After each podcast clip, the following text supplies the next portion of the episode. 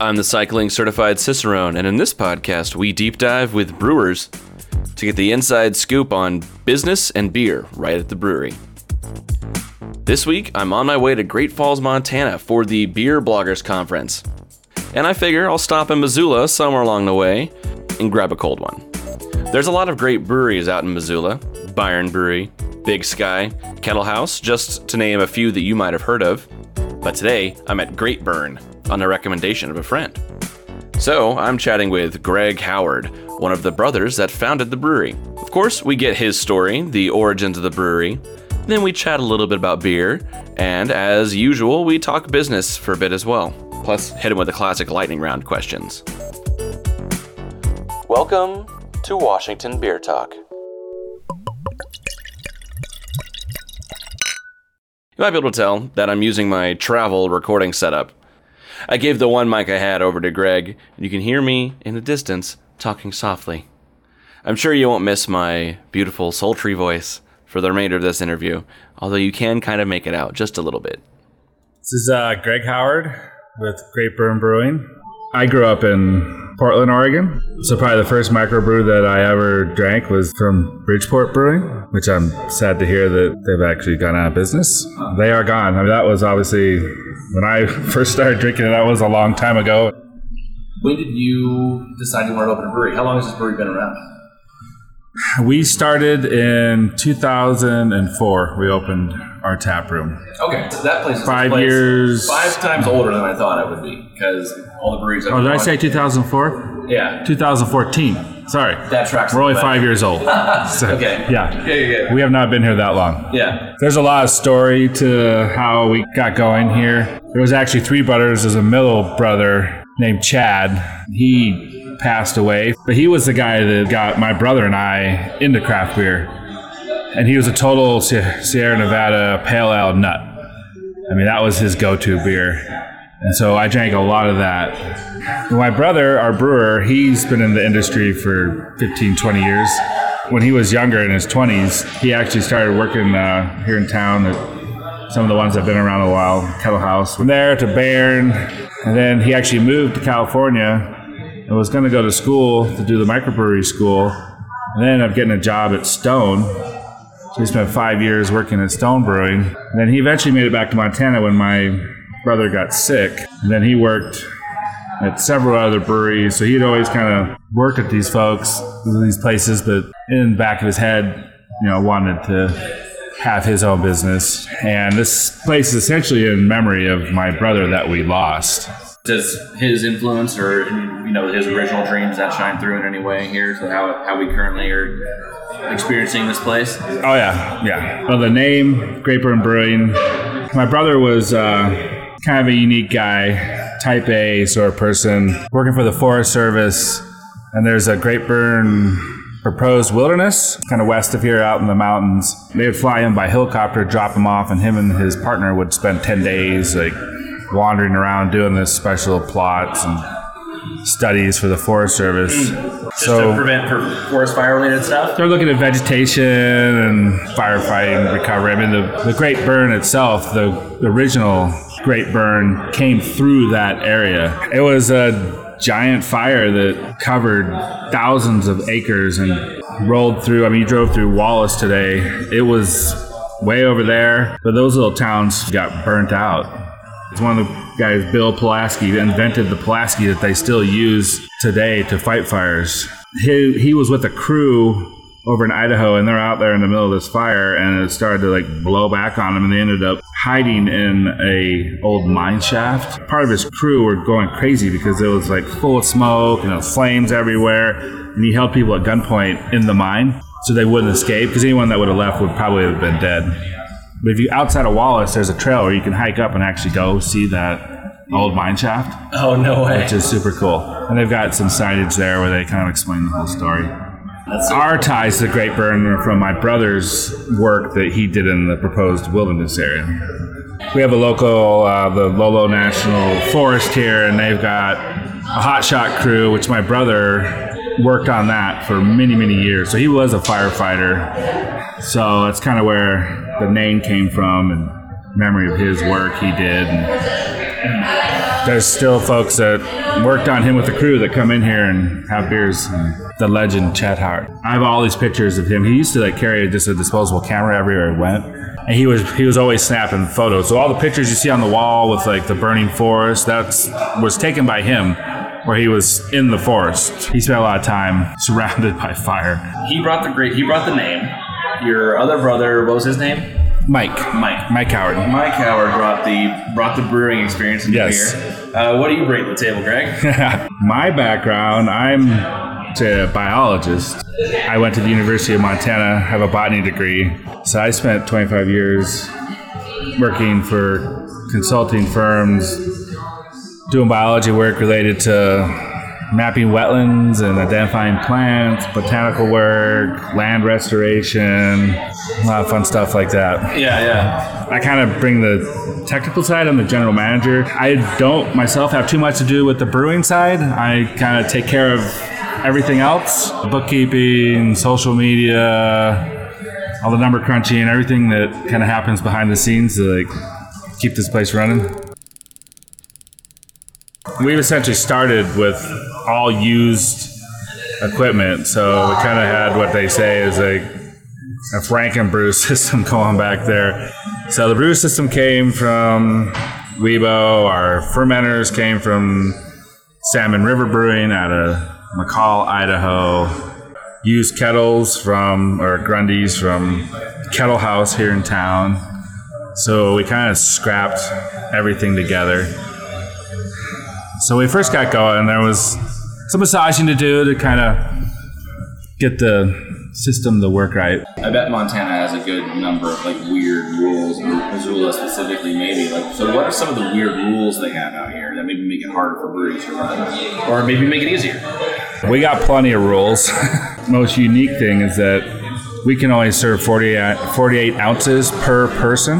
Really? We are limited to how much we can serve. Our pints are, our glasses are 12 ounce. So it feels like a pint, but actually Yeah. you can have four of them. So a lot of other places will do three pints. We do four 12 ounces to get your 48 ounces. And we also have to be closed by 9 o'clock. Last call at 8 p.m. So they have an extra hour to finish. We make it on a limited number of hours per day. Bars do not. They have multiple or alcohol licenses. So we operate under what's a brewery permit. But then you have beer licenses, beer and wine, and full full beverage. Or and they're they're difficult to get. Like here in Missoula, to buy a full beverage is like three quarters of a million dollars. I mean, Whoa. or even more than that, I assume. And even beer and wine licenses go for over a hundred grand easily. Wow. But as a brewery owner, we can't hold any other licenses. Our state has a group called the Montana Taverns Association, and as you go around the state, you'll probably hear everyone mention this. They have a stronghold with our state legislature, and uh, years ago they helped get these rules enacted, and it's been about impossible to change them. So the Tavern Association, because those folks have to buy their permits, they pay a lot of money for them our brewery permit didn't cost us very much, but we have a ton invested in the infrastructure and the equipment. So I mean, it did cost us a lot. And also another thing tied to all this, I don't know if they have gambling in Washington, but taverns can have keno machines Yeah. and gambling, or breweries aren't associated with any of that. That But was the silliest all- thing I saw when we were driving in and passing by. Like to me, seeing a liquor store slash casino, that's weird. To me, it makes sense. You know, you might as well allow it to happen. Like, who cares? And uh, Oh, they're they're everywhere. yeah, They're- they're totally everywhere. That is so funny. What a strange.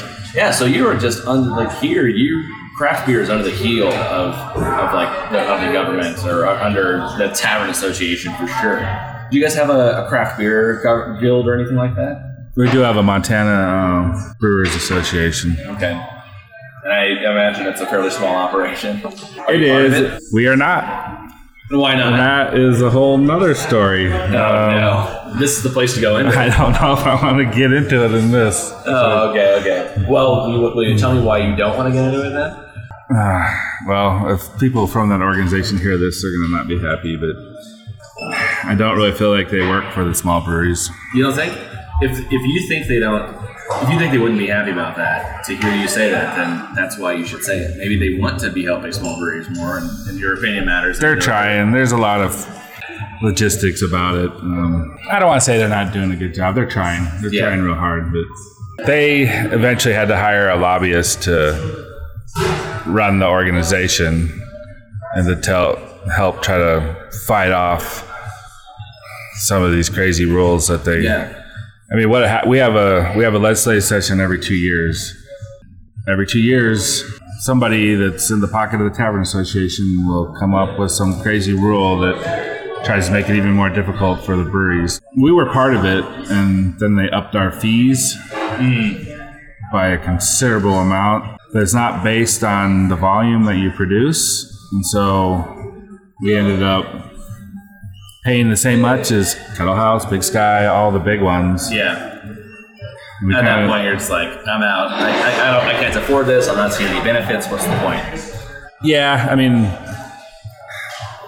the association did help get some changes through that actually supported the bigger breweries, and they tried this year to like get the hours changed. I mean, they've every year they try to do that, and it essentially just gets shot down. Yeah. So they're trying to do stuff for us little guys. It's just almost impossible for them. Yeah. They're fighting a serious uphill battle. Yeah. I don't know. I just I wasn't psyched that they raised our fees. So since they raised our fees to cover the cost of the lobbyist, and then they ended up helping get some rules changed that allowed like Big Sky to get a tap room and some of these other bigger places. There was a ten thousand barrel limit that if you brewed over that, you cannot have a tap room. Well, they were able to get that pushed to sixty thousand. So Big Sky was able to add a tap room and help the Kettle House with some of their stuff because they were reaching capacity. And Bayern was he was brewing right at nine thousand nine hundred ninety nine Yeah. barrels, and so this has allowed him to also do some stuff. So it, it's helped the bigger ones. The, Yeah. Hopefully, eventually, it will trickle down to us little guys. I mean, Yeah. we do 500 barrels a year Yeah. you- compared to their Relative over 10,000. I mean, we're like Yeah. a drop in the bucket compared to what they do. Yeah. It's so funny that uh, you know you go state to state, and every single state has to be fighting this battle. Uh, I think that's so. Uh, I think that's upsetting. I think it's weird. But at the same time, you know, you can't let the federal government take care of it, and who knows what the fuck they're trying to do. So, yeah. Well, the federal they did come through with something that lowered our federal excess tax by quite a bit, so that something was done at the federal level from the Brewers Association. Yeah, that, so- that helped. But with all that said, I mean, we're still doing great, and yeah.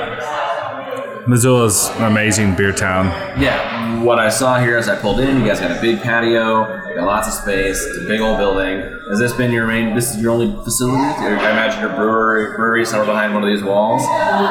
Just on the other side of that wall, right Yeah. there, we're sitting behind. How, how big is the uh, the brew house in terms of barrels? I mean, you said 500 barrels a year, so you brewing 10 barrels at a time, or what? We have a 10 barrel Okay, system.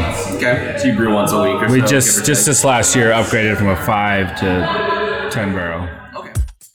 We're about to dive into the beer stuff right after this, but first, a quick little plug for the Patreon. If you enjoyed this podcast and want to get access to more episodes, go to patreon.com slash cyclingcicerone. There, you can become a patron and get access to twice as many episodes, and I'll even give you a shout out during the show credits. There's also perks and swag to be had, so check it out.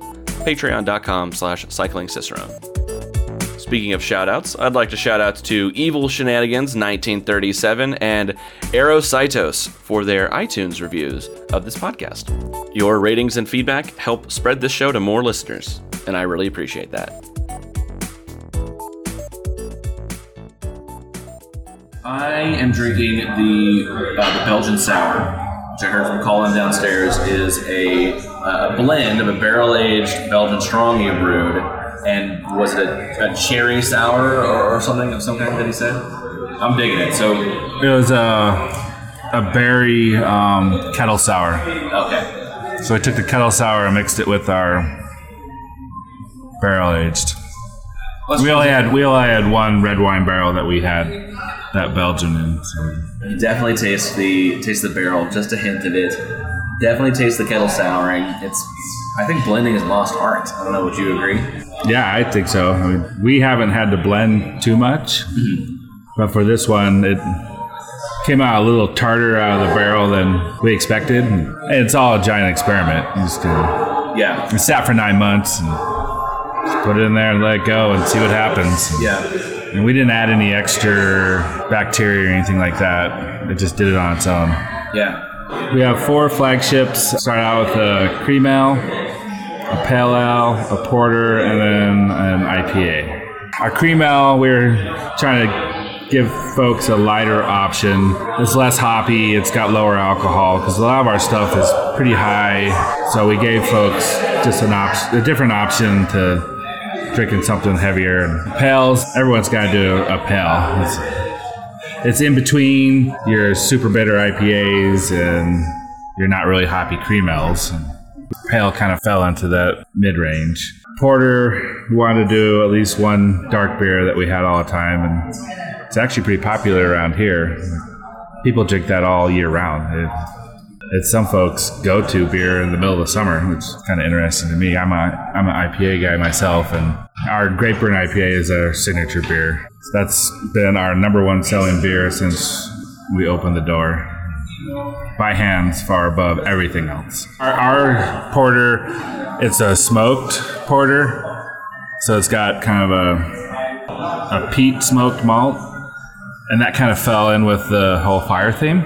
It's kind of where we went with that. It's got a little campfire taste to it, so it kind of reminds you of the outdoors and the fire and smoke and So why did you choose to have four flagship beers? This is probably more of a business type decision. What? Because a lot of breweries I go to, they might have six or eight. They'll have one menu side full of flagships. They always have. Then one one menu side full of just the seasonals or whatever they want to change.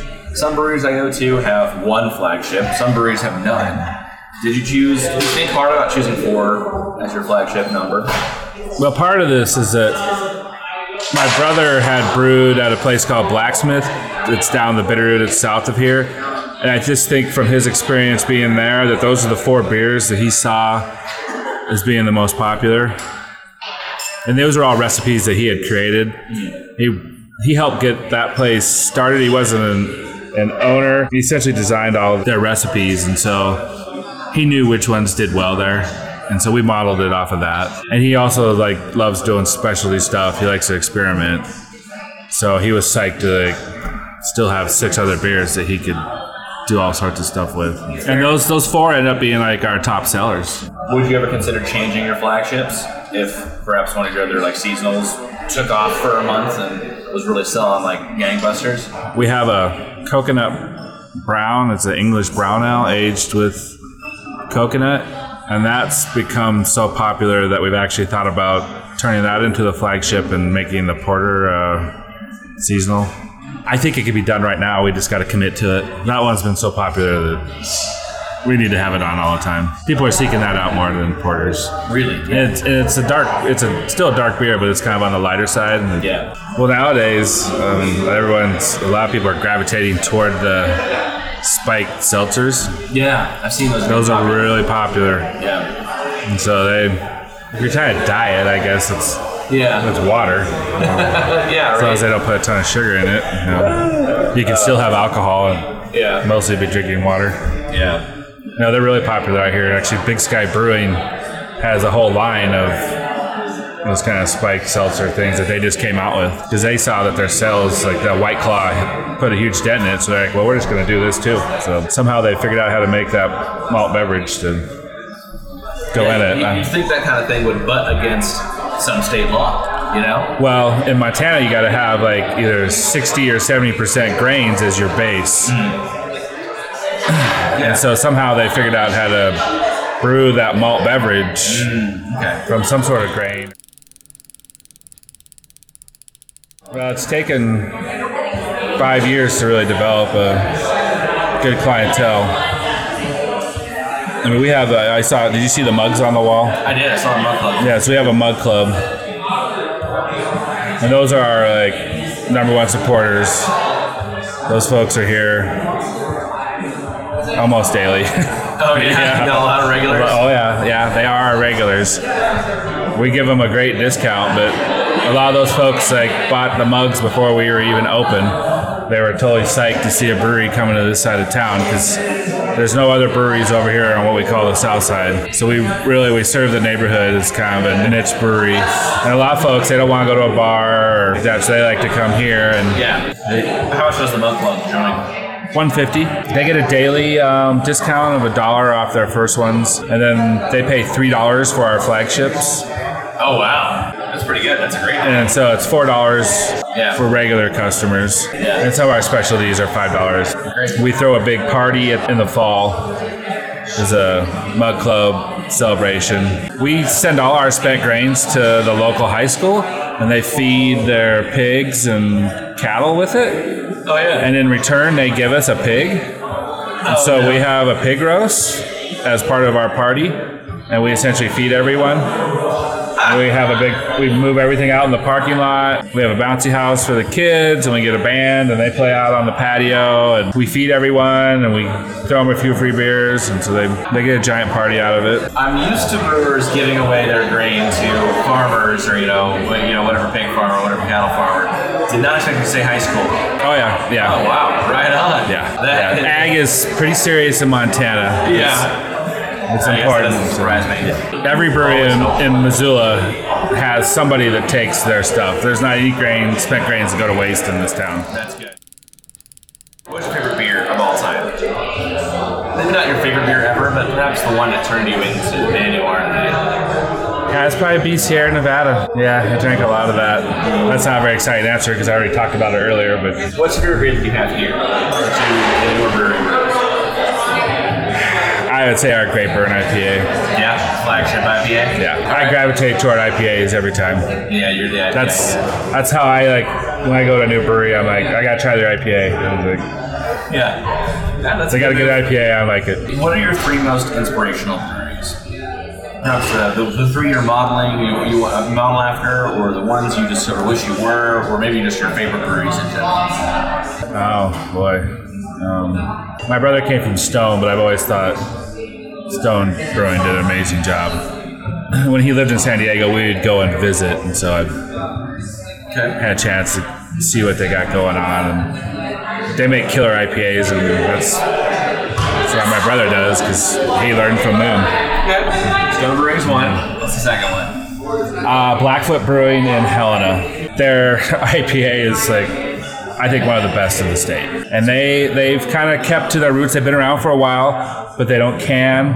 I know they they do distribute kegs and they have like an amazing tap room, but they've kind of remained small like we are, and they've never really grown to like mass push their product. They're just really good guys over there, and they just I haven't ever had a beer from them that I didn't think was absolutely amazing. I guess Big Sky, they kind of they kind of paved the way for us here in Montana. Yeah. They were they were one of the first ones in Missoula, and they've grown to now distribute like across the whole West and probably even further than that. So Okay. I know the owners personally. We play hockey together and stuff. And actually, our Great Burn hockey team and the Big Sky hockey team have a pretty good rivalry. But they're good guys, and you know they've they've kind of led the way on what us little guys should be striving to do. Of those three breweries, which one would you marry? Which What? one would you bang? And which would you kill? Have you No. played this game before? No. well, I guess I'd have to marry Big Sky because we're so close already. Kill Stone because they're in California. I like California, but still, it's California. I guess I would be banging Blackfoot. they got a cool name, you know. I'm Greg, uh, one of the co-owners of Great Burn Brewing, and if you're in Missoula, Montana, stop by and check out our beers. Great, thank you so much, Greg. Let's You grab, bet. let's grab a beer right now. Yeah, definitely. You heard him. That was Greg Howard of Great Burn Brewery. If you're ever in Missoula, definitely check them out. Washington Beer Talk is possible because of Patreon.com. We post one episode every other week, but if you like the podcast, you can have access to an episode every week, exclusive only to Patreon supporters. Go to patreon.com slash cycling cicerone. to gain access to more episodes, Cycling Cicerone swag, and all kinds of other neat perks.